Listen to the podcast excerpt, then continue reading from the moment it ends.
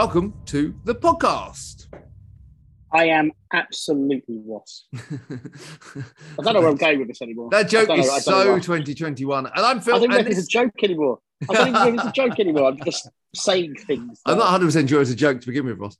Um, and this is Ross and Phil talk movies. Guess what? Today, people, we're going to be talking about films. I mean, we do this every episode, right? You should know this by now. We're 100 and almost 150 episodes in. I think uh, we've done a lot of talking about movies in the last four and a bit years. Um, and we're going to do some more today.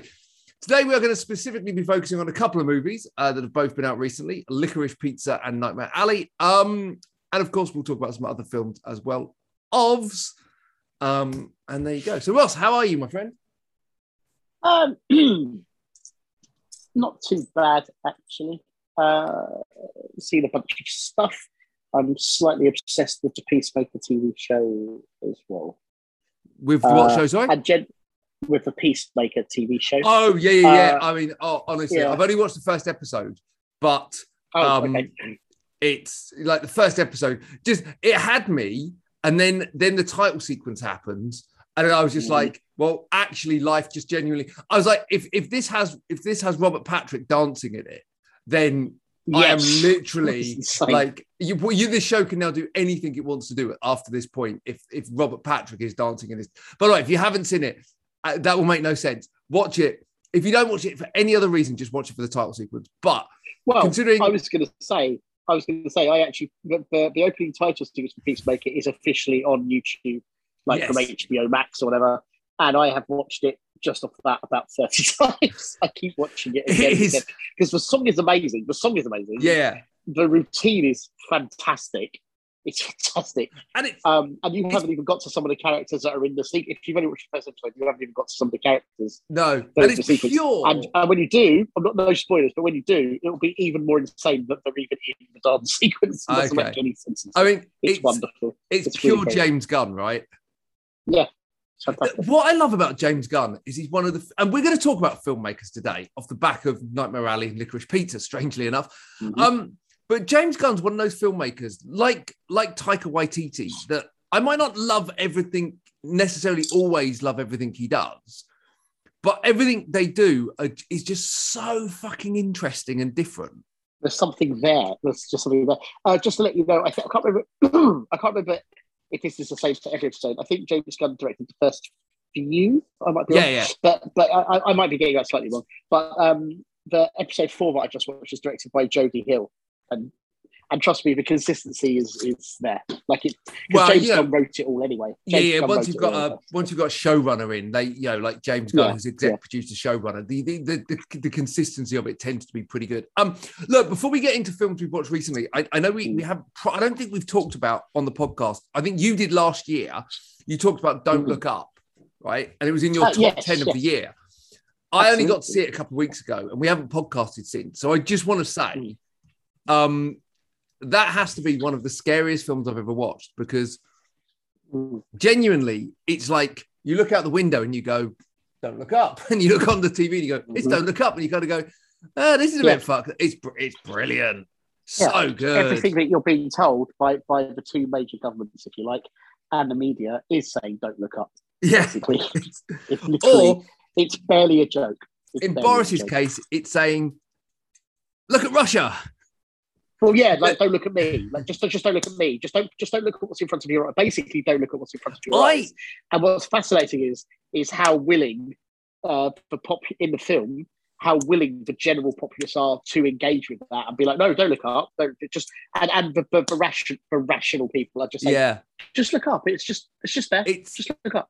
isn't it amazing And it's that incredible how realistic it is. It's Yeah, amazing. isn't it amazing that the people that take have taken most umbrage to don't look up are the Mm. are the um uh, let's put it politely the uneducated masses in in certain countries that Yeah. that, that are being mocked most closely It's because they're ignorant. it's because ignorance, you know, Um, ignorance doesn't know it's ignorant. You know I- what I mean? They I don't said to- understand that they're ignorant. I said to my wife uh just when all this party gate stuff started breaking and Mm. like it would look like Boris was in some serious trouble I actually genuinely turned around to him and said do you know what he needs and she was like what's that I said he needs a war Because He needs a war. Yeah, yeah, he needs a war because that will distract. right. And then Yeah. literally a week Yeah. later, war or a. I was going to say a war or a royal wedding or a birth. That's, Yeah. you know, those are the two things. yeah, yeah. Like I, I, there's probably no one other than Prince Charles wishing that the Queen dies more at this present moment than Boris. Right. Yeah, you're not wrong. You're You not know, wrong. He needs a like major. He needs a major distraction. But the only thing I'll say to caveat that is he doesn't care either. no. Like he cares. Like he cares about the attention. Like as in He cares about the job. attention, but he doesn't care. No, about he does not give a shit. There's not a fly, one flying fuck given within the senior levels of, the, of of our government about that. But anyway, look, let's not get You- po- you- political. just, just on that just on that point. Well, let's let's talk a bit of politics.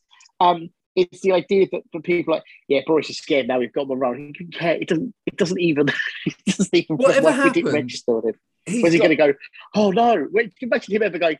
Oh no, they're on to me. Do you know what I mean? Like, why would that ever be anything? and the interesting thing is, we've like, got him. We've got him. we've got he's No, on the ropes. Um, Right, he- right, right. It's, it's like right, like If the you put him on the ropes, he doesn't even know he's Phil. He doesn't even know he's in the ring. Like this. This is true.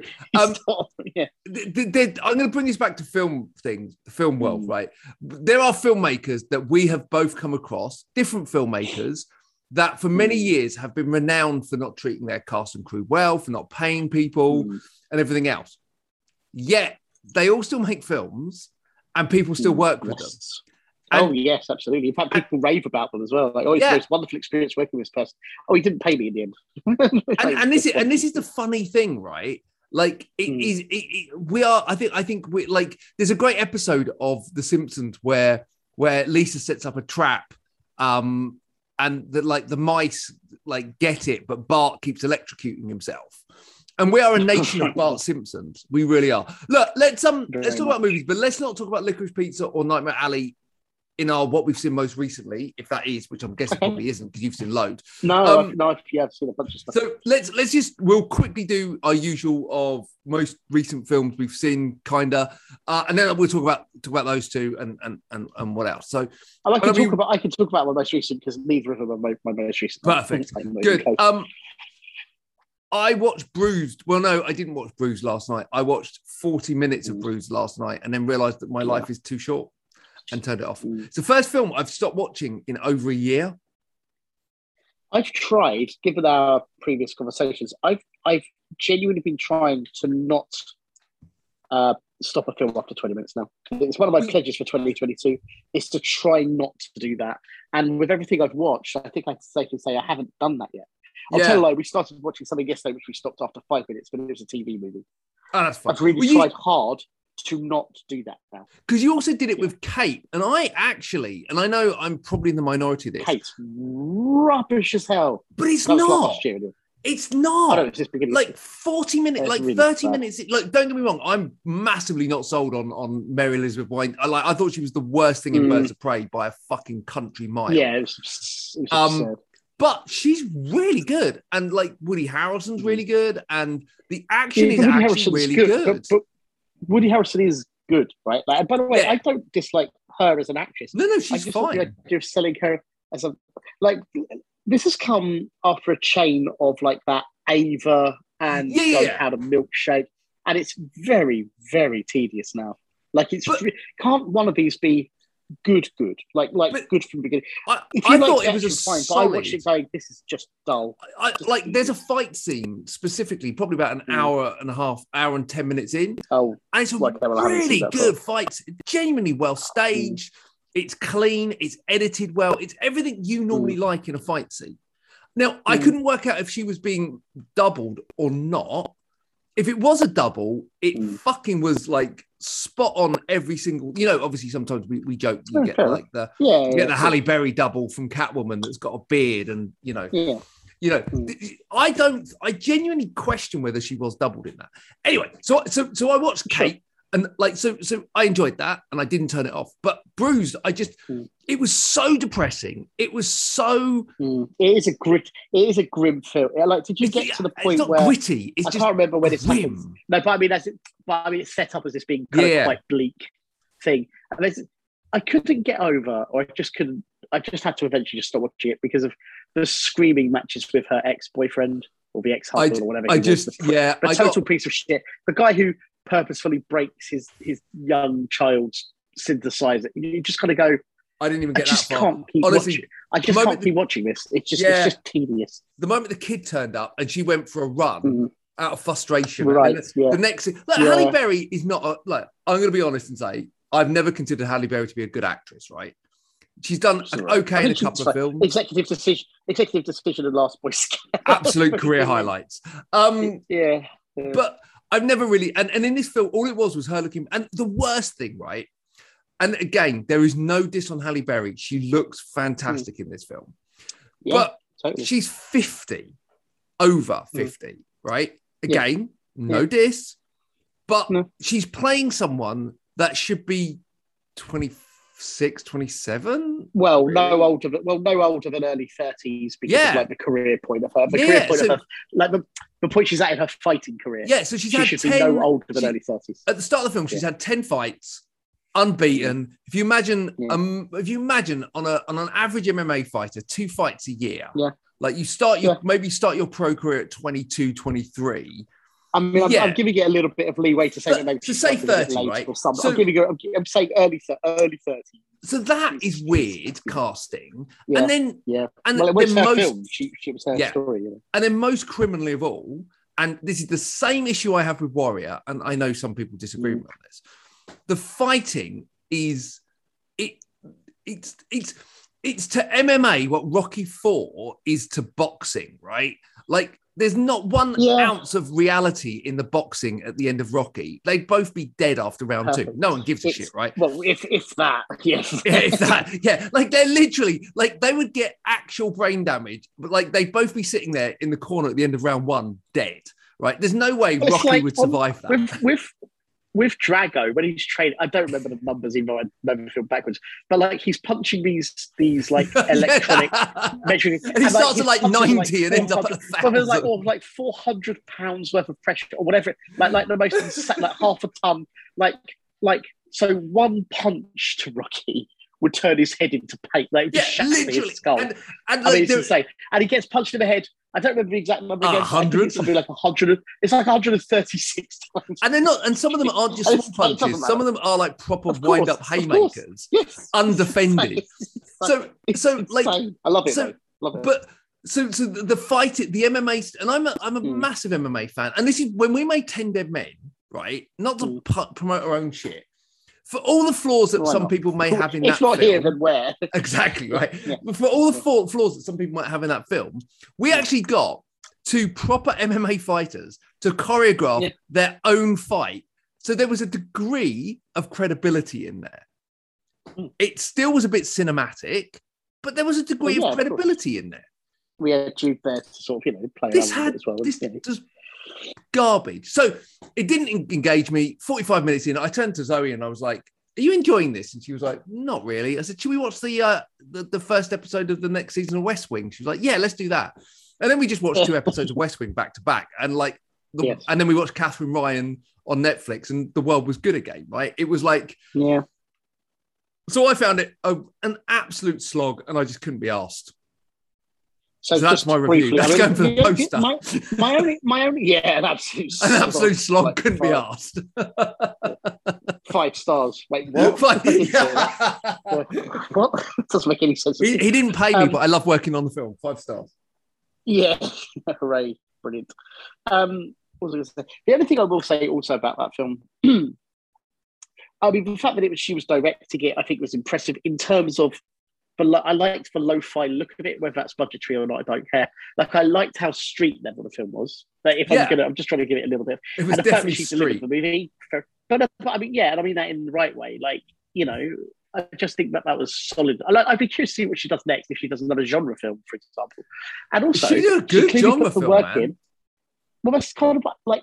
Also, she really put the work in on her physicality, regardless of how badly the fights were shot and edited. Like it was very choppy and shaky canny, but you could see she was doing the stuff that she was doing, and she looked in. She did look like she was in, dare I say, it, fight condition.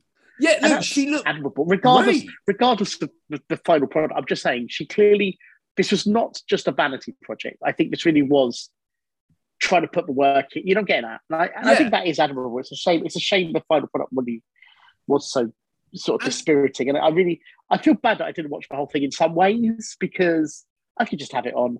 But I just got to the point where there was just so, much screaming. But I was like, this isn't a Ken Loach film. We just like what did I, we get what did I say to you? a I dick. think we I know the said, guy's treating his daughter like shit. You know, Yeah, yeah. Stop that now. what did I it's say to you last boring. night? It was like, um, I think I, I think I messaged you and I was like, you know, this is what Ki- Kingdom did this so much better. Right. Well, Like- yeah, yeah. It's pretty tough to beat that. And I know it's a feature. It, I know it's a TV series. Yeah, of course. But like two Yeah. episodes of Kingdom back to back did Yes. more for MMA. Yeah. And don't get me wrong, again, the, the MMA in Kingdom as a TV show was fucking ridiculous. It was Yeah. like it, it had again, TV. it was yeah. So it was like it was nothing like um like real MMA, but it was a No. great TV show, and it had Frank Grillo before Frank Grillo became Mel Gibson in terms Frank of Grillo. accepting Yeah, shit roles. Right. Yeah, yeah, yeah. No, Something when I say Mel Gibson, by the way. I'm not saying that in any way. Yeah, Frank Grillo is a screaming racist who beats up his wife, right? I'm sure Oh, Frank Grillo is like to find out that. actually a lovely guy. I'd love to discuss. Like, like love Frank Um, Grillo, love him, love him, love. Yeah. Anyway, look, Yeah. we spent far too long on no, Bruised. just uh, just super quickly, super quickly, just while you're talking about a classic TV show like West Wing, uh, Jenny and I have uh, engaged because of the announcement of the new season coming. we we have engaged uh, in watching Justified again. I I, I think Jenny might have watched a Oh. couple before, but I've I've watched it all before, and I don't remember any of it. But I remember little tiny fragments of. I think there's. and you're not even at you know the what I mean? good seasons yet because Walton No, Goggins not even, gets but- so much but- more fun. But season one is absolutely extraordinary as a TV season. Yeah, As a TV, like as a season of, of TV, it works like a. It, I know it's this is said sometimes. It absolutely works like a 13 hour movie. yes, Like all of the arcs that push its way through, all of the way it all resolves in the end of season one. You wouldn't necessarily need it anymore. Like if it was its own one-off thing, you'd be that's very satisfying. I'm guessing it was based on. I'm Very, guessing very that was maybe a whole book, like it was first based season. on Fire in the Hole, wasn't it? Fire, Yeah. because they say Fire in the Hole a number of times. Yeah, it's like the Elmore Leonard Um, story, and also the character of um, Raylan Givens actually appears in the 1997 film called Pronto, played by James LeGros, which I, Oh, nice. I've been trying to find it on. I can't find it anywhere. Yeah, starring It's- Peter Falk. Justified to have seen is.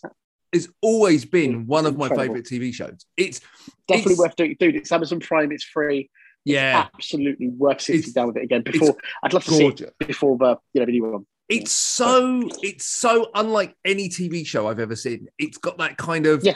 Elmore Leonard like laid back vibe that like Mm. his stuff has, where like the story just unfolds. The characters are glorious. Um, you know, Timothy Olyphantastic, as Kevin Smith always referred to him, which I think was fucking hysterical. um, Yeah. is is brilliant in it. it. It's the role he was Yes. born to play. Um, Yes, other than the, the the drug dealer that cracks onto Katie Holmes in Go, obviously. Like, go, he's incredible in that. He's Oh my god, I watched that. also, and of course, and of course, Deadwood. I, I, yeah, yeah, yeah, yeah. But, but, but, but, Hmm. Justified is just awesome. And then when you add in Walton Goggins, Yeah, Like, he's wh- just. So here's something I didn't know. Here's Go on. something I didn't know. I don't know if you knew this. Walton Goggins, uh, Boyd, was originally going to die at the end of the first episode. He, he they, they did have him die pi- at the end of the pilot, and then there was partly test screenings and then partly a discussion about how to bring him back. And his comeback because he doesn't appear. I think he's very briefly in episode two and three, or may, Yeah. may even not be in one of them entirely. But his resurgence and the way he comes back and the stuff he engages upon in his return is unreal. There's a sequence in a church near the end of the season where he and his father character, played by the incredible MC Gainey, the way he Oh, so testifies in church yeah, is unbelievable. I, It's, it just don't see this in TV. You don't see it in TV. I It's genuinely so much thought, better than I remember. I, I remember yeah. loving it. The writing and the complexity, yeah, and then sometimes the simplicity, is extraordinary. Like it's I- extraordinary writing. I genuinely did not think right after playing Shane in the Shield because you you Mhm. you get that right where you get a, an actor who absolutely nails a character so well that after that point Yes. they never really kind of nail anything else as well as that. So I was like, Yeah. when he was in it, Yeah, I was like, I was like, oh, it's gonna be hard, right? Because like the Sh- Shane in the Shield is one of my favorite TV characters, not because he's a lovely guy, because he because Right. like he's so complex and so the journey Yes. he goes on in the Shield. There's a lot of pain with him as well. A lot Oh my God, it's Gorgeous. I like. We're going to think- watch it again. We, we've said we're going to watch that so, and then Deadwood again at some, I- I some point watched- soon. I watched The Shield about two years ago, and even Hmm. now I could watch it. Again. I just think it is the most perfect TV show. Like it is I just. agree. It's. I actually, on balance, if you ask me, would I sit down and watch The Shield or The Sopranos again? Right. I would probably just go with The Shield. I mean, And I would, having seen The Sopranos fairly, obviously you have as well. Yeah. And bearing in mind, I saw The Shield sometime, and I'm very keen. I like, I'm really eager to watch The Shield again. Do you- Uh, Jenny's up for it as well. I, I really feel like I think it's more my show than The Sopranos is, for want of a better Yeah. way of saying And, and, and There's actually, no The denying The Sopranos. Sopranos. There's no denying it, but there's something about The Shield that is just. The, the Sopranos is more my show than The Shield. Just. Um, Right, 'cause I've always been yeah. upset. But what I love about the Shield, and we're so far off piece here, it's ridiculous. What I love about the Shield is it the journey of the Shield, like through the first two, three seasons where it's kind of finding its feet. And then season five, when the end game starts to kick in, and you know the moment I'm talking about, right? Like Yes. that moment, Yes. which fucking mm-hmm. no pun intended, blew me away. I mean, I don't mind being Yes. coy. It's a fucking twenty year old, it's the grenade. The grenade. 13 year right? old It's TV show, right? Like when when they blow up Grenade. Lem, Yeah, right? yeah, when yes, Shane blows up Lem, and then it goes through that whole like whole season of, and then Mm. you think, oh, this this is going to last for fucking like this is going to be like halfway through season seven, like Vic will find out about Shane, and they they drop Right. it like four episodes into season six, and you're just like, Yeah, really holy fuck! And then the Yeah. show goes where it goes, and then that ending, man. That Yeah, not just what. Shane does to his family, which was fucking, No. I still think one of the most shocking things I've ever seen. But the ending with Vic, where he sits in the prison cell and conf- sorry, when he sits in the room, and the woman says, "If you want, like, if you want, um, Yeah, I can't think of the word. What's the word? Um, not immunity or whatever. immunity. That's it. I was thinking absolution. Yeah. Same, same diff, right? if you want immunity, you have to tell us everything you've done. And she, and he just Yeah. go and he, he goes, I killed Terry Crowley, and then I did this, yeah, and then I did that, and then I and you're just like, oh. Yeah, Yeah. And then it finishes out, finishes, and you think everything's lost, and then there's that just that glimmer at the end, and you're just like, I know, I know, I know. oh my god! It's It like a Shakespearean tragedy. I describe it, It as is. a Shakespearean Although- tragedy. Although, Yeah. just quickly going back to Walton Goggins, um, I still think the best role he's ever played is um, Venus Van Dam in, uh, in Yes, Sons of absolutely, Anarchy. Sons of Anarchy.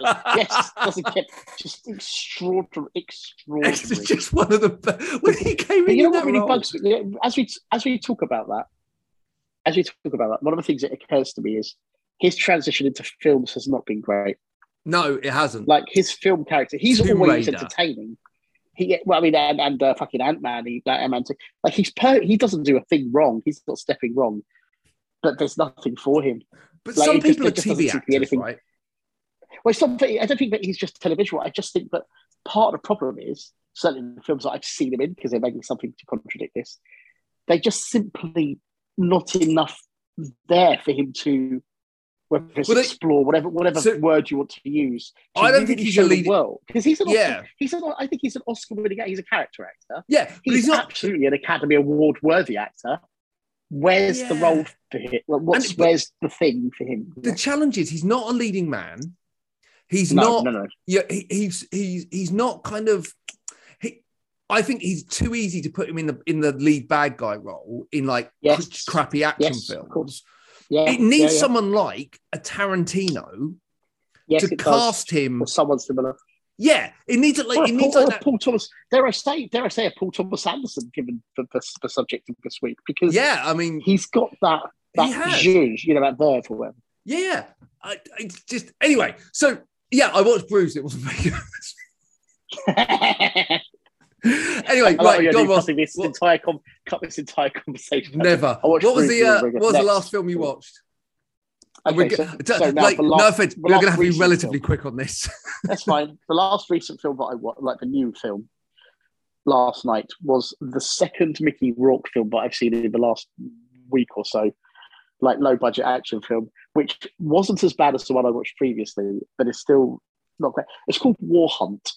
War is a- Hunt. a ter- War Hunt, and it's one word as well. It's not War Hunt. It's War Hunt. Who's coming up with the names of these action? Have we run out of? know. Have we run I- out of verbs I and don't know. nouns now? So here's the thing: it's got Rob Knepper and it's got um, Okay. Jackson Rathbone in it. And here, so I'm going to say a few couple of positive things. It's obviously inverted commas a low budget, whatever you want, however you want to determine that now. Horror set in World War II about a group of soldiers in a forest and they come against spooky stuff, which is, it turns out to be witches. Poster's Which is amazing, interesting, by the way. Yes, the poster it is is so can in that it's got Yeah. like like Yeah, this crashed poster. plane that just looks like a stock Yeah. footage shot, and Mickey Yeah, Rourke looks like a like new image poster. he's literally melted, and Robert So Knepper looking about that. awesome. Yeah. by the way. Yes, he does. He does. So here's the thing. I mean, they're all too old to be in a World War II movie. Any it's just the age of them being out out on a mission. Like Rob Knepper must be what in his late fifties. I'm assuming. Oh, I late older than that, I think. Regardless of his scandalous stuff that's happened in, you know, recently. But like, I think he's a terrific actor, and and he's way too old to be leading a group of. And they never make reference to it. They never say we've got to bring him in because he's the guy. You know what I mean? It's just he's there. He's a soldier. It's like. Um, I don't think you'd be able to enlist. Um, so even like five years ago, you know. Anyway, forget that. The cast generally are pretty good, and look, I don't know about authenticity, but they all look like GIs to me. You know, uh, the, the cinematography is actually s- slick and kind of gr- like suitably muddy and a bit like the Yeah. Vivitch. You know, like it's kind of got a very bleak look to it, which is a bit samey. But actually, I can't complain. When we talk about these films, some of these films look so badly shot, like The Commando, which I watched with him and Michael Jai White, just looks like someone using their phone. I mean, I, I'm not. I'm not And trying probably to was, to the work. fair. Well, no, I just I don't want to be too mean about it because look, they they probably shot it in however many days with. You know, I'm gay. I just But did- I did. I did. No, but I'm getting bored of that saying is- no, all I'm excuse. saying- no, We didn't have the money, getting and we had, Yeah, we had, a, we had a short thing. Hang on, that's Huh? not, what, that's not what I'm getting. That's not. But that's not what I'm actually saying. What I'm saying is, is yes, they wouldn't have had that stuff, but in the end, it is still down to the person that you use to shoot Yeah. stuff, right? I'm just so all I'm saying is that there are levels, right? And I will say that the way this film looks is perfectly consistent with like a, and I'm. I don't think I'm damn with fake phrase like a dog soldiers. Like it looks. That's all Dog of Soldiers smoke looked and right, mate. No, no, you, you, you know what, but what I'm getting at is I'm not I'm not saying they had even that money, but what I'm saying is it looks slick and gritty and bleak Yeah. and you know, and it looks I have no complaints with the visual special effects in it are pretty good, I think. And here's the thing, Mickey Rourke looking like a, a, a melted person, particularly the Commando, which is just I was just upsetting. I don't want to take the piss out of him. It's not fair. But it just it does he does look horrifying. In this, he almost looks like a kind of like Nick Fury, Snake Plissken type. They give him an eye patch, and he is mostly shot very carefully with shot. Like he looks, he he looks ugly, but he doesn't look like that kind of melted. Like they, for real, I've seen him look a lot worse, and I, I don't know what was done. I don't know if anything happened between the. What I'm getting at is, for everything we know Mickey wants to look like at the moment, and without genuinely without trying to be disrespectful of him, this film does a pretty good job of that. Yeah. I, I- quite. It really did stand out to me having watched some stuff recently. Uh, I- it's a very straightforward. They, they all get picked off one by one by these Yeah, yeah, yeah. witches. But you know what? I, I, mean, Hey, look. I can't give it more than four out of ten, but it's it's not the worst thing I've seen in a while. It's surprisingly not bad. It's I'm, not great. I'm- not bad. yeah, look, I'm genuinely like, I'll watch anything, right? You know this. World War Oh. Two horror. I don't know about you. World War Two horror, I quite like. I, and also way or another. because I don't I, still why. don't think anyone's done the definitive World War II horror. Like, there's been some good No, ones. Overlord. Overlord comes close. Yeah, yeah, Overlord's is a lot of good. fun. Um, Yeah. so I'm just going to really quickly go um, in Search of Uh-huh. Darkness Part Two as my second movie. I haven't watched any older movies. Oh, um, yeah.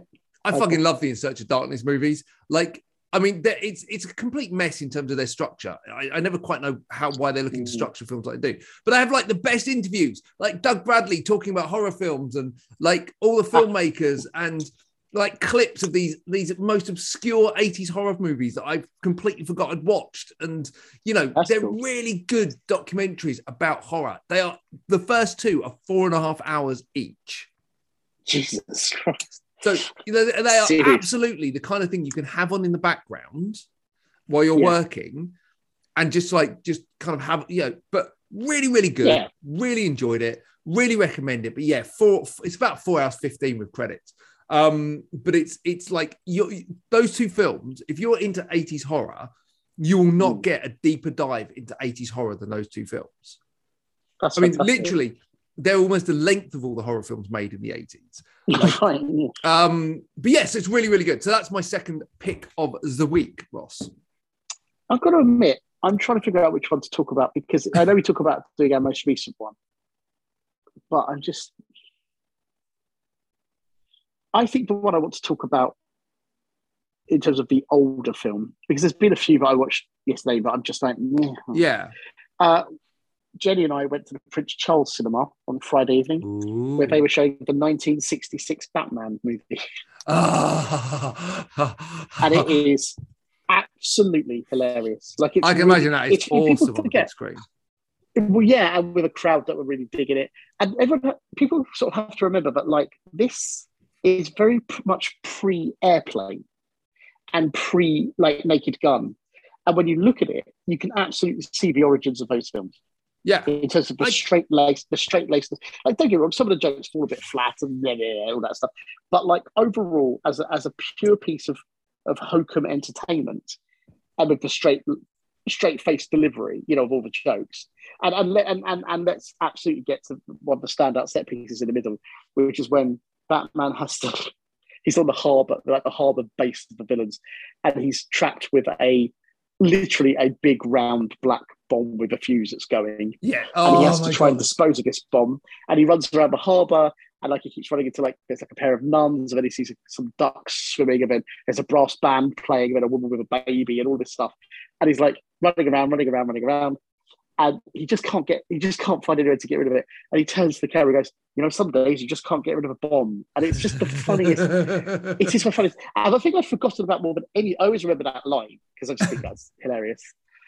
I've forgotten that there's actually a shot, one shot at near the end of the sequence where it's following him around and he just encounters all of these things in one shot again. Like he just, and they're all coming from different directions. Like they're not where they were before. So it's, it's just, I don't know. It is one of the funniest. It's just one of the funniest things. It was an absolute in particular. It's an hour and 45. I didn't need to go to the loo once, which I think is a, a good thing. You know, I'm getting at like I know it's a shortish movie. Prince Charles' audience loved it, and we had a blast. It was just a blast of evening. It's so funny. I I It was such I a lovely that film. It's just Adam We- like Adam West to this day still Mm. does not get the amount of credit he deserves. I agree. No, I, I quite agree. I and quite for his agree with you. performance as Batman, right? Like his Yeah. performance of Batman is no more ridiculous than than George Clooney's performance of Batman. The only difference Not- is not even one of them is good, and it's not Yeah. George Clooney.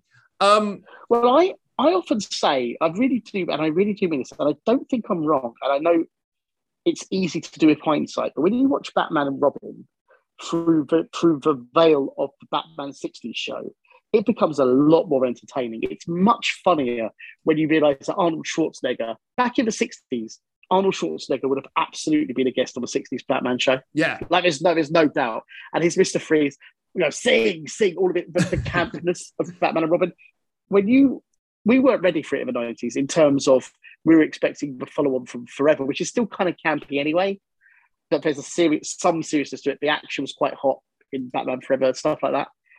This Batman and Robin, for all of its flaws, if you watch it with that, I mean, the fact that he's like a Batman Forever credit card, you know, all of that stuff, it Yeah. really is a misconceived big budget version of the 60s TV show. No, it really you is, put- like, in, in every way.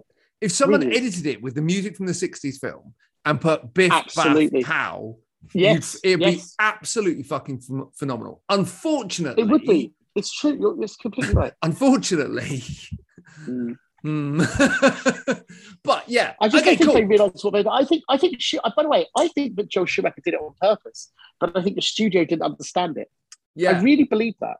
I think there's definitely a uh, definitely a marketing um, challenge with that. So look, let's um let's get on to uh two let's let's talk about like Hmm.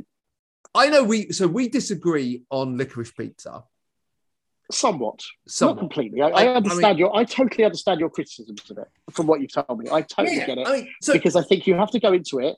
This is no. This is not to defend film specifically, but it, it absolutely is what you call a hangout movie. There's no Yeah. resolution to it. There's So- no. There's no. I mean, there are moments that come together, but it's not a. this is the story, this is how it ends. Yeah. You know what I mean? It's not that So, at all. Just With a hangout movie, for me, you have to like Mm. the people you're hanging out with. I get and that.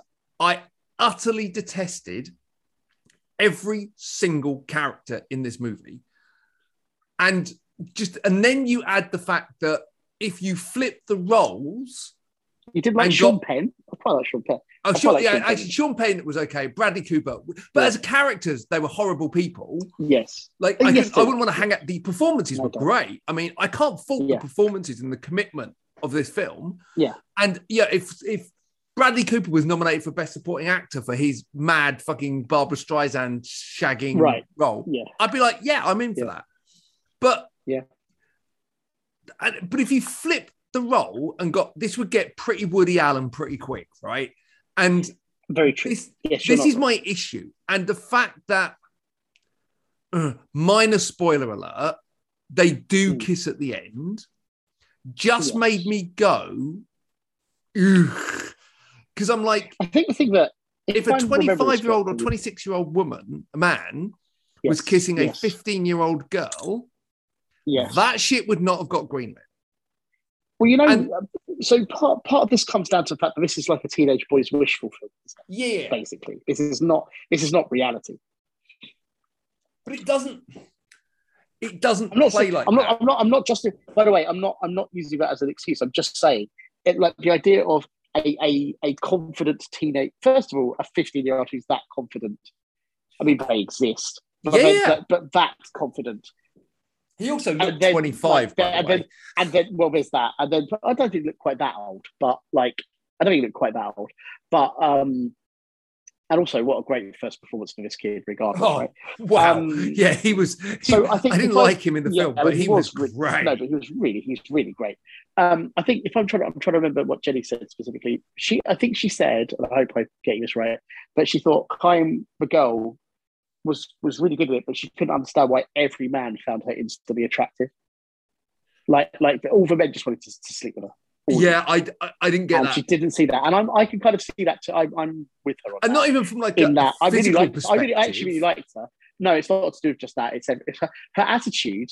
I think I said, but her the way she comes off in the film is she's desperate, but also really cold. So it's like, how do you? How, I mean, Literally, ways, maybe that at is least attractive, two. but maybe that is attractive. Maybe that is attractive because I mean, she's physically globbing onto you, but at the same time she's Yeah, going maybe. no. Do you know what I mean? So it's kind of, and so there is a contradiction there. But I'm, I'm just saying that might exist in some people, right? But I mean, I agree with. I didn't understand why all the men were like, like very no, no other been in LA apparently. like, um, Yeah, one scene I found particularly nail biting though, just totally away from that for a second. The scene where she was having to do with the truck, with the back Again, of the truck, I thought was genuinely nail biting. I thought it was in absolutely a in a different Really film, upsetting. yes.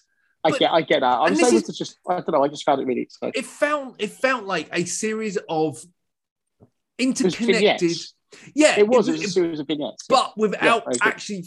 So this is the kind of shit that Tarantino in um, the, my comparison to this film of the better Mm. version of this movie is kind of yes, to a point is Once Upon a Time in Hollywood, where there's loads of Yep, different totally things see that. going on Yep. that that's Yep. totally unconnected. It's about hanging out with the we keep checking it. We kind of keep, yeah, we keep checking in with people basically. Yeah, and oh, now we're going to go to Clint, and now we're going to go to Yep. to um, Yep. oh shit, I can't remember their character's names, but Leo. And now we're going to go to Margot, and, yes, and that's Yeah. so Rick.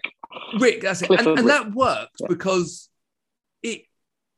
It, you knew Yeah, what it was going to be. You knew it was going to be a vignette movie. It played like a vignette movie. This, Yeah, cool. I just look. I'm gonna, I'm gonna say I didn't hate every second of it, and I wasn't bored No. for every second of it. And compared No. to the next film we're going to talk about, I did, Mm. but it just didn't because it didn't do anything. Because the central, I just could not get out of my head if this was reversed. uh, yes, I can't and it- disagree with you. I know I can't, I can't, I can't disagree with you. I think and it you're right. That. I really enjoyed it. It flagged another issue for me.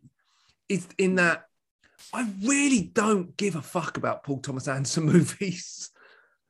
No, I, just- mean, I, I, I just I've always considered the idea of going back to the beginning watching because Hard Eight I really liked. I liked. Hard, liked, hard. Eight's okay, yeah, yeah. Then I really like, and I love Boogie Nights is still my favourite of his films, but I can recall. which isn't hard because Magnolia- that's like That's like saying like um that's like saying Pulp Fiction is my favorite movie. Tarantino movie. It's like, well, yeah, Oh, I don't know. Jackie Brown's my favorite. yeah, but, um, obviously, but, but- most people would say Yes, yes. yeah. But what, I mean, Magnolia but is, what I mean by that boring. is Magnolia is like, yeah, it is. is, like, is on, exactly like, Magnolia. I will say, fairly recent, yes, fairly recently. I mean, like in the last mm, few years, I watched The Master, and I thought it was incredible. Like, Not I really, I've never seen, I've, I've never seen There Will Be Blood. So Uh, I, me neither. Oh my God. that. I thought that was just me. Yeah. And I also I've maybe never we seen should go Punch back Drunk and Love. actually what maybe we should no i've never seen punch drunk love oh actually no i have seen punch drunk love because you, always forget that it's him and you Yeah. always forget. But So and, I- also, it's- and also it's quite a short film it's only like 90 punch drunk love is good. It's good. And, and like good as in i remember liking it. Yeah. i'm genuinely thinking of going right back to the beginning and just watching them all because regardless of whether we even like each film as a director he definitely has vision. He to me is the more tolerable uh, um wes uh Wes Wes Anderson. Anderson. Oh my god. So Yeah, so suddenly was he's he's the more tolerable version Yeah. of that in my head. a more talented version as well, I think. I Um don't know about talented. I mean, that's I think that's a bit subjective. But but in terms of what he produced, his output, I I think I'm more capable of just sitting there, just putting them on and going, yeah, let's have a look. I'm glad that I'm not the only one that hasn't seen There Will Be Blood. I thought I was literally the No, only one. I I think I, didn't, should. I think I, I think I should. But- I've heard some very interesting stories about There Will Be Blood and Magnolia from, from I- I certain podcasts with just- actors, you know, sort of. the challenge I have is Hmm. every one of his films is like nine hours long, and it's just like I'm just It's like. actually not that bad. Dude. No, it's not actually that bad. I used to think that it's not actually that bad. But There Will Be that Blood is all is two hours forty minutes, right? It's Right, Goodfellas yeah, you know, totally, no, no, totally, totally. like Inherent Vice, which Yeah. again is a film that I really have no interest in watching. Two hours I really thirty minutes. like that movie. Yeah, that's what I really, really dis- like.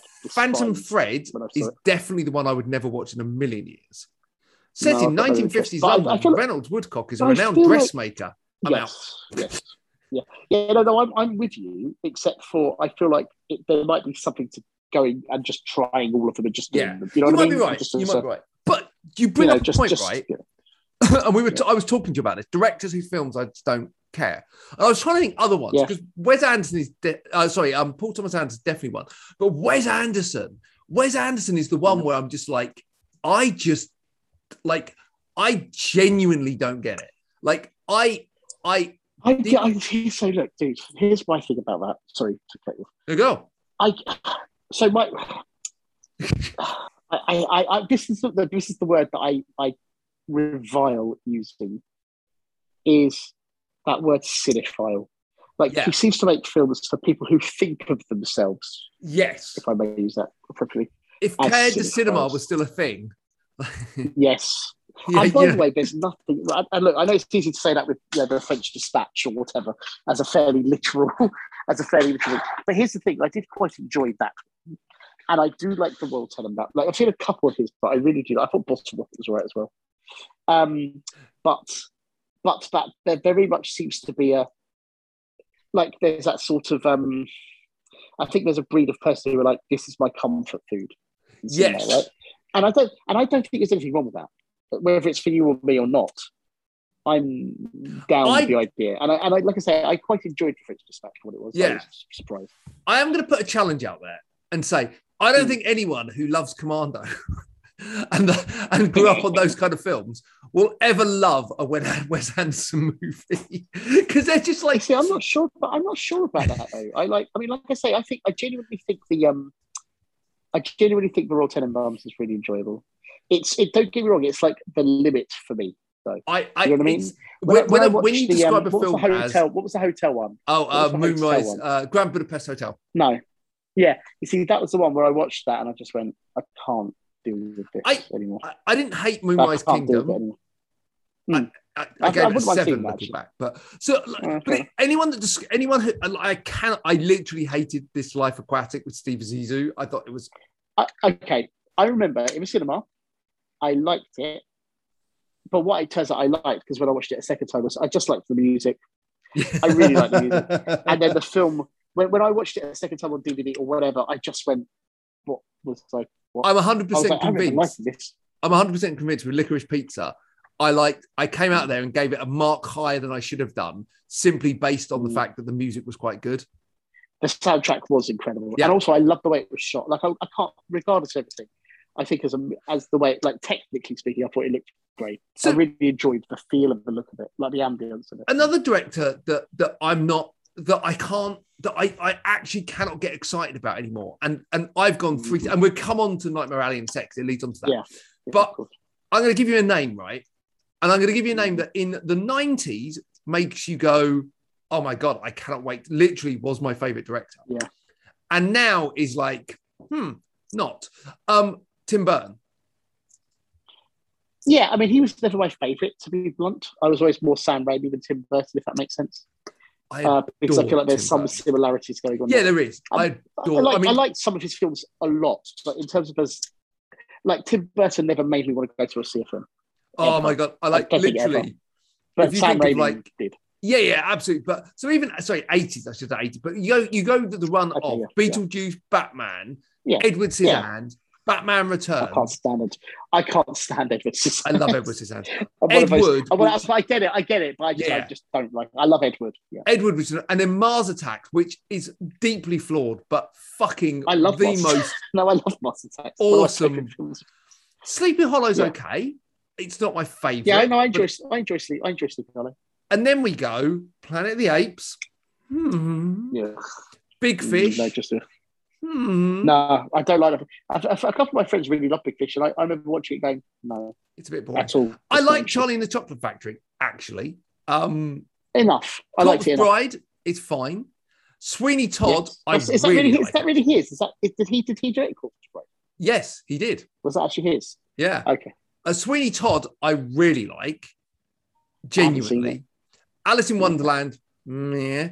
Dark Shadows is No. fucking atrocious. Uh, Frankenweenie was all right. Um, Big Eyes wasn't great. Um, Mrs. There's many I Peregrine's Home seen. for Peculiar Children was Oh, crap. I mean, was just, I Dumbo. watched it going. Seen Dumbo. I don't even think I watched Dumbo. I think I checked out by that point. Mm. I'm like, yeah. So, like, he's another movie. He's another. But of all the directors that I struggle with the most, it's probably Guillermo del Toro, which brings us to Nightmare Mhm. Alley. Over to you. Yes. Well, now I'm trying to remember what.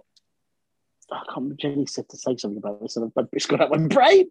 Um, We should really get on the podcast both- one day. I, I, yeah, actually, I'm sure she'd be delighted. Um, I do remember that we both found it in the end tedious. Like, This is such a good word I, for it. I just, it took too long. Like, I right. So I've been watching Tales from the Crypt, the TV show, Yeah, right? yeah, yeah. Which They're- this they're is. they're It's an all episode of between- Tales from the Crypt, right? Right, right, exactly. So every episode of Tales from the Crypt, unless I'm missing anything, so about halfway through season two, are between because it was HBO. It's like they're between 22 and 25 minutes, sometimes a little bit more. I thought it was- Super lean. and uh, super lean. There's a lot that goes on in every episode. Although they're kind of basic in terms of the number of casts and, and stuff like that. But basically, and they're all done by people like Richard Donner, Robert Zemeckis, and Walter Hill. It's amazing um, in that respect. They all look very cinematic as well, particularly for the 90s.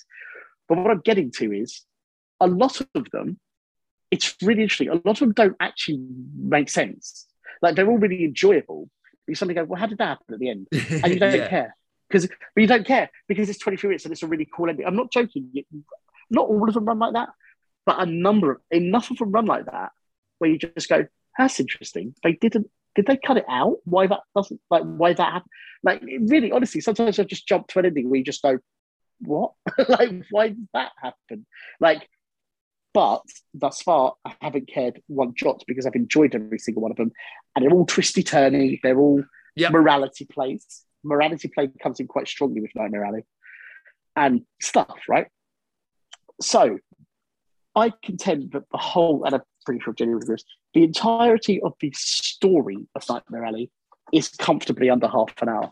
Like in terms of if you had to tell the entire story of that film, like Oh. this happens, then this happens, then this happens, you could comfortably fit it into half an hour.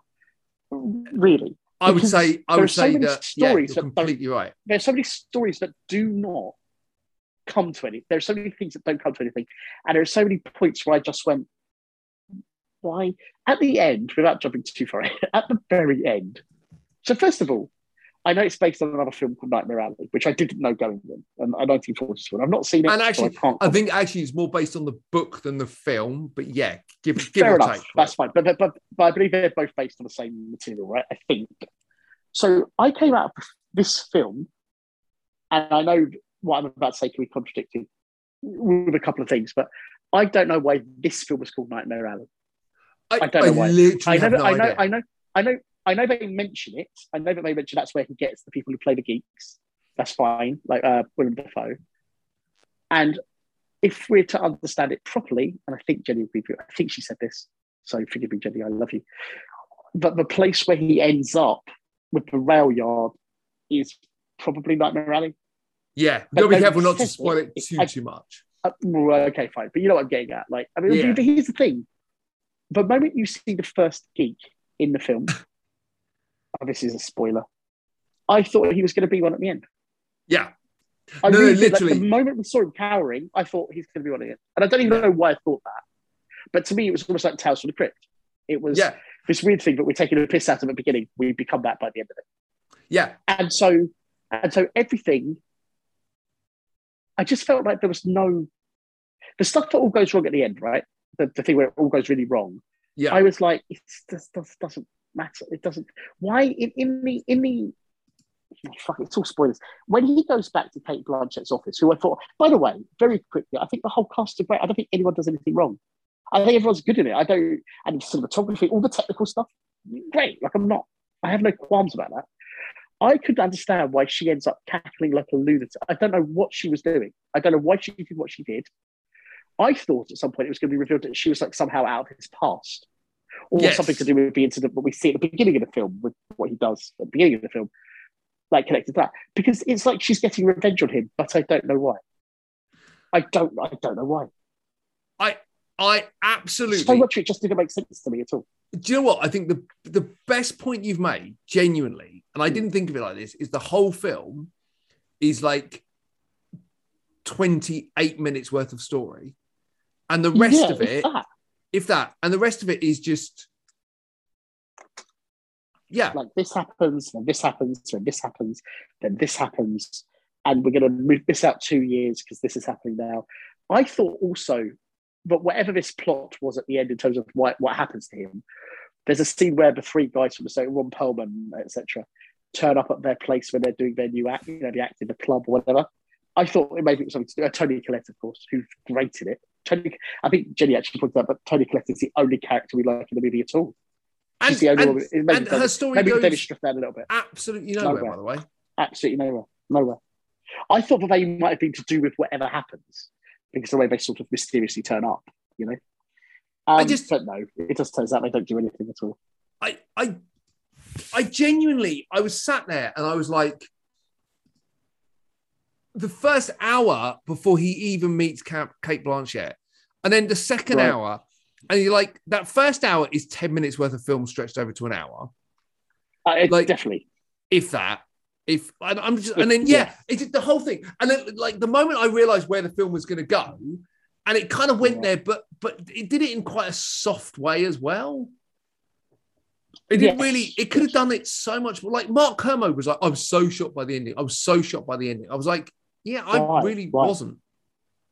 Because it No, kind of I don't think it's. Here's it. We, we were saying that literally there are no twists and turns, except for why where Cate Blanchett go, kind of looks like she turns into like a psychopath at the end. for no in the story, there are no there are no twists and turns in the story at all. At all. So It's- Yeah, it, I, I was I was disappointed, but then I'm like, was I though? Because because if I'm being really honest, and again, kind of brutally honest, I really didn't like Shape of Water. No, I mean, if I, I we've gone about this before. I think it's the. I'm really glad he won Oscars for it. I'm really glad that a monster movie won Oscars. and Yeah. all that, and and and I like, I, I like, I guess the idea, but overall, I do not get the people. I, I don't get No. it at all. I don't I- understand the, the overrating of that film. I don't get it. I didn't I didn't watch Crimson Peak for whatever reason. I like the strain on TV fine. was Crimson Peak is fine. Crimson Peak is fine. Crimson Peak is fine. Obviously, Pacific Rim. Rim I like the was strain a lot. Pacific Rim was I hate hot Pacific Rim. mess. Uh, Hellboy I hate it's unbearable. is fine. I think Hellboy 2, right, here's what I think. I think Hellboy 2 is his best film. It's yeah, well, I think maybe. Blade Two. I don't know. Well, I love Blade. No, I love Blade 2, but there are too many. I love Blade 2, but I can stand there and go, yeah, the CGI is crap and blah, blah, blah. I can say there are problems with Blade 2. Whereas I think Hellboy, Hellboy 2, which contains many of the same themes, it contains Luke Goss basically playing the same character, essentially. But I'm not looking at I'm not looking at But what I'm saying is Hellboy 2 to me is his most just it feels like it's most fully rounded, certainly English language film. I can put a thing in for Pan's Labyrinth, but I'll never ever need to see it again. Pan's Labyrinth is fine. Like, I- and I get I- it, and I think there's some really great things in it, but I'll never need to watch it. I am a hundred percent 2 I with you on watch this. anytime. Yeah, I just Pan's Yeah. Labyrinth. I And I watched it once and I was 2. like, I just, you know, I watched it once and I was just like, Yeah. I, I don't, I don't really don't get it. It's like, it's well, I mean, I got it, but I just, I just, Oh, I just, got it as a And I think the guy, and the guy who plays the villain is absolutely incredible in it. But I'm done. Like, I've watched it. It's fine. I'm done. I Good. just, good. I'm I done. just like, I just don't care. No. And that's that's the kind of thing I just didn't. Care. So like, he's another one of those directors that I should like, right? Because actually, Yes. starting off fine. I really, I'm one of the few people in the entire world that quite like Mimic. Um, Mimic was quite I hate. I hate Spirit so much. The, the, hate the, so much. the newer version was Yes. better, I think. Oh, I got that. I do want to watch that version. I do want to watch that that slightly different cut, whatever it is. Yeah, and and then, so, so like like you got these people like Tim Burton, Guillermo del Toro, Paul Thomas Anderson, like directors who whose work I just don't care. Are there any other kind of directors? We wrap this up, any other directors you can think of that um uh that you can um that whose work who, who their name on a film just makes you just go meh. Eh. I mean, there's probably loads actually. I can't even really, to the point where I can't really think of them. Like, as in, Like just real kind of loads of directors who I just real turn offs and like like like people that you should Oh, probably like right but you, you just Oh, I kind of go like because peter jackson's become that for me a bit as well like i loved his early Well, films Tim Burton for sure. Tim Burton for sure. I'm still interested in, in Peter Jackson, but I haven't seen anything recently anyway, if that makes sense. Like, I haven't really seen anything recently. Um, no, I, I'm finding it quite hard to think of, to be honest, Uh, in terms robert of. robert I don't wanna see rodriguez is another direction that i've a director that i've kind of called on a little bit as well Yeah, I could agree with that. I guess I can agree with this. This is yeah, this is fairly easy for you to agree with. Yes, yes, but, um but also that's what I mean. I'm trying to think of directors who I'm not, who I'm like. uh, oh, i've got the ultimate You one know I mean, I can't really think. i got two Yeah. of the ultimate ones of directors who Oh well, Ridley, Ridley Scott normally. Ridley Scott. yeah yeah yeah Uh, another two for me. Um, Hmm. Michael Bay is one director who whose name on the credits Yeah. will guarantee me going meh.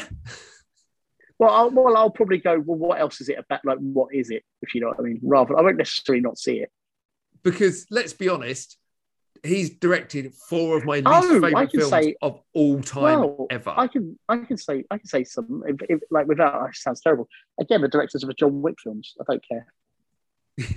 Like, I sort of, I sort of want to watch. Is it? Bullet you hate Train? John Wick. is, the and I just don't understand the don't- length no, no, no. for that franchise. No, no, you always say it. I don't hate John Wick at all. I just think it's not as good as people say. But I always caveat it by saying I'm glad that an action film franchise is successful. I don't hate John Wick. I just don't get why people you rave about it. certainly diss it a lot. I do because it's just not very good. I just I think people should just be honest about what's good. I'm not saying you can't get me wrong, enjoy I it if you enjoy it. If you enjoy it, if you enjoy it, great. I, I thought John Wick 2 was The one of the most one- boring films. it's a terrible film. The third one, I think the story is unbearable, but I finally like the action. And yes, the cast was helped that for me. Yeah, yeah, yeah. The third Like, one was the great. third That one- knife but the fight story- But the phenomenal. yes, but the story was absolutely awful. Um, The story was awful. I've got one that I think you well, will you disagree with? I don't know, but certainly if his name's on a project now, I just go, ah, this is probably going to suck. And it's Zack Snyder. I see, I don't have that with him, but I would say the one I should get into is Rian Johnson. except for like, except for except for I like Knives Out. I really like Knives Out. I'll bring me more Knives Out. Bring it to me and I- wash it before it. I- you know, have, I have- wonder- have Knives Out washed and brought to me. I wonder if it's. I wonder if the Knives Out thing is more because, like, sometimes directors find the right film style for them, and I wonder Yeah. if that maybe is what's happened there. That like he's finally kind of gone. Look, I I like Revenge of the what is it called? Rise of the What? no the second What Film- we, Star we, Wars what he did? did? Last Last Jedi. Last Jedi. I like Last Jedi No. no. to a point.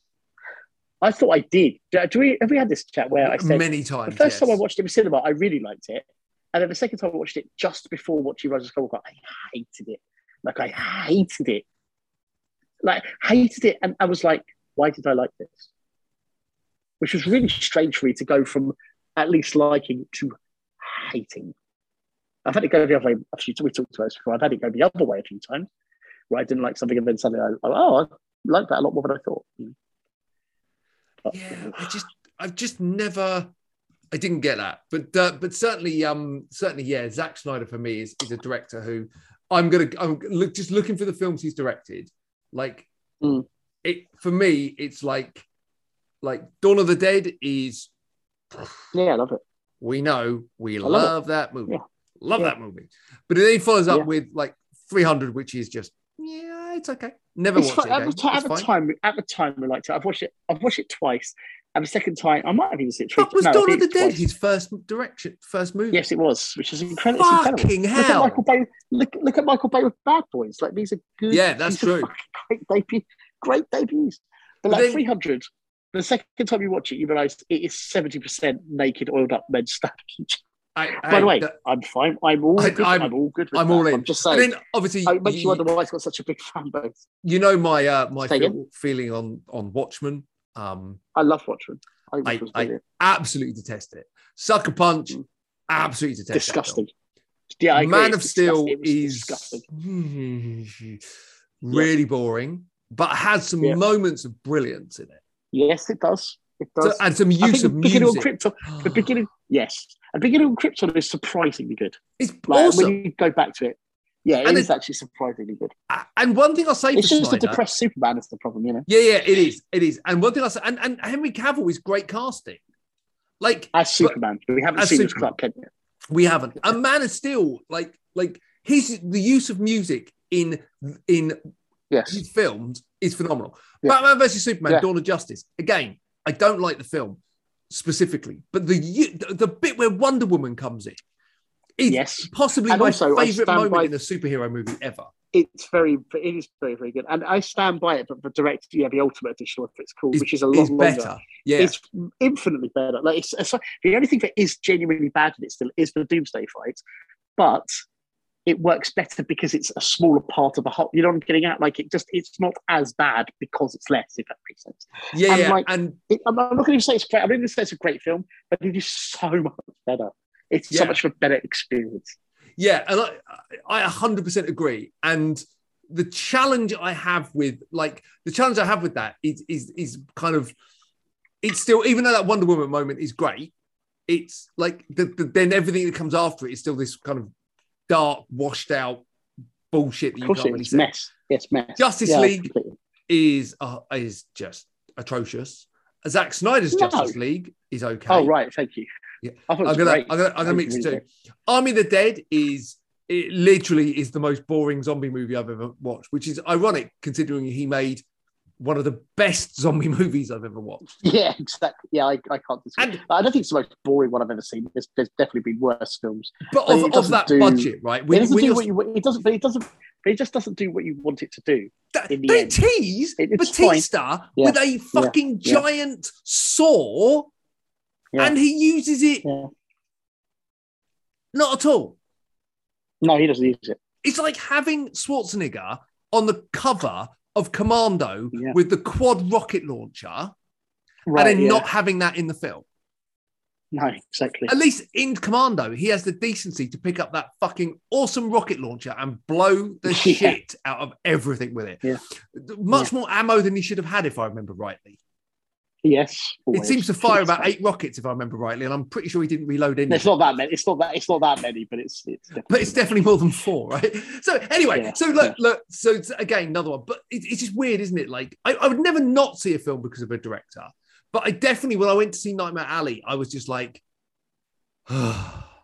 before I even sat down. Well, I, I just I feel I feel like I feel like the problem is now with, with just using him as an example, giving him as an example. Is I really want to know a lot. More. Normally, I try not to know anything about film. That's what I like. It's like we didn't know very much about Nightmare. I've seen like a trailer twice, maybe, and I thought oh, this looks intriguing at least. Yeah. And and now I'm like, no, I want to know a lot more about the next Guillermo del Toro film that I watch. I really, unless it's like Blade Four or something. Yeah. I, I just, I just don't. At least in the cinema, you know, it was just, yeah. Yeah. It was just, Yeah.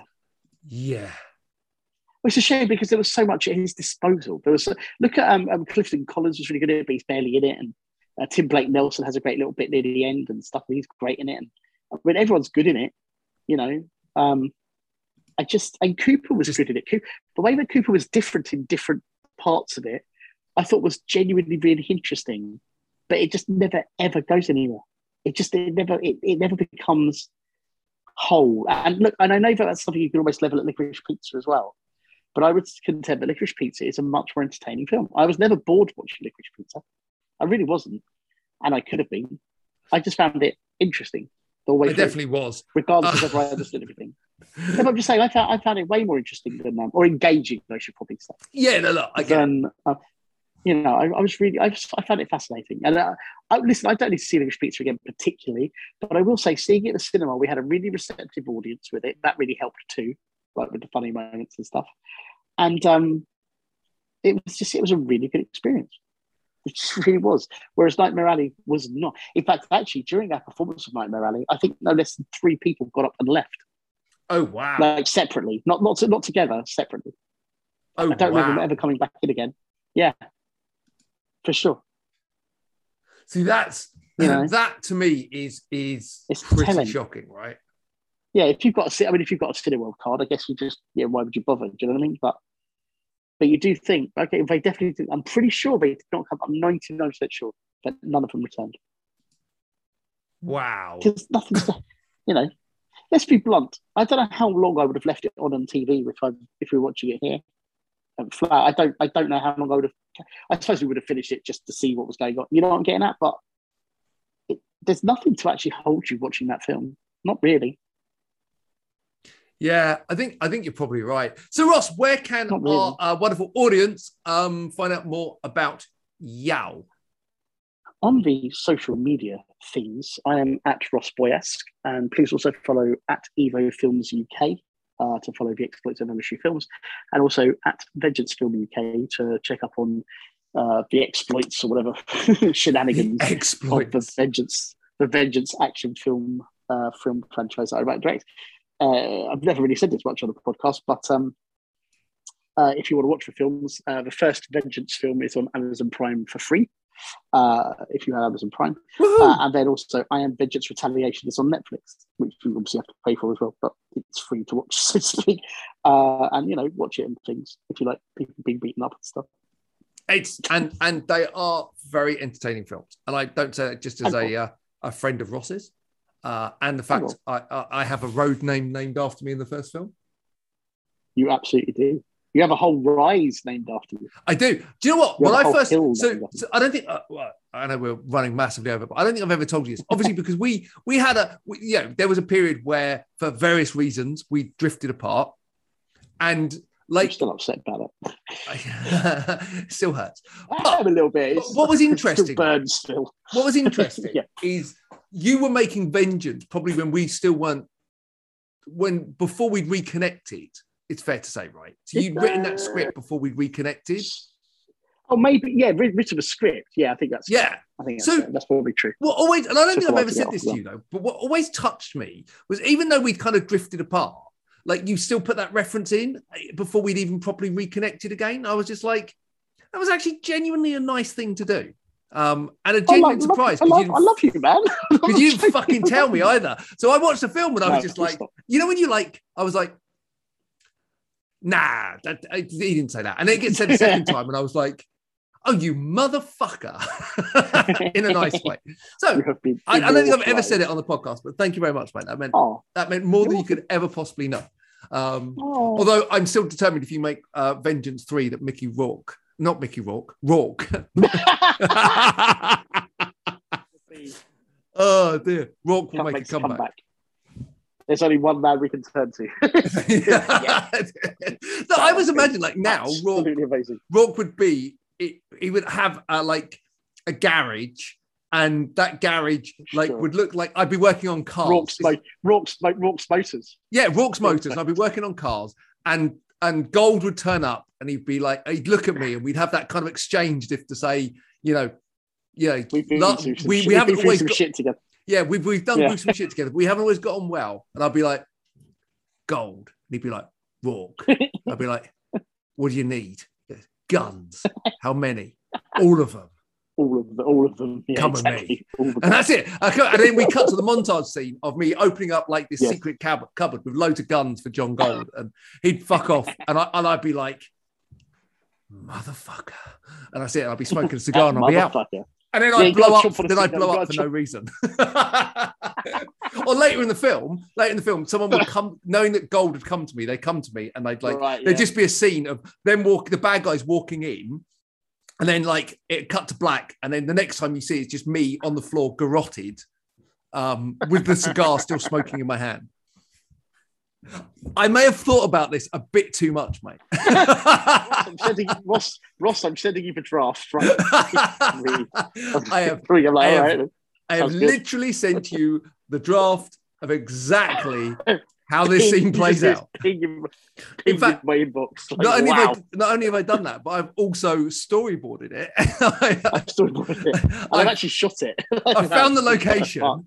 I've I've spoken to uh, I've spoken to the actors. I've got a very confused Stu on the line to film. very good, yeah, yeah. Like, Stu, Stu, Stu, Ross hasn't told you. sure I'm this is- directing.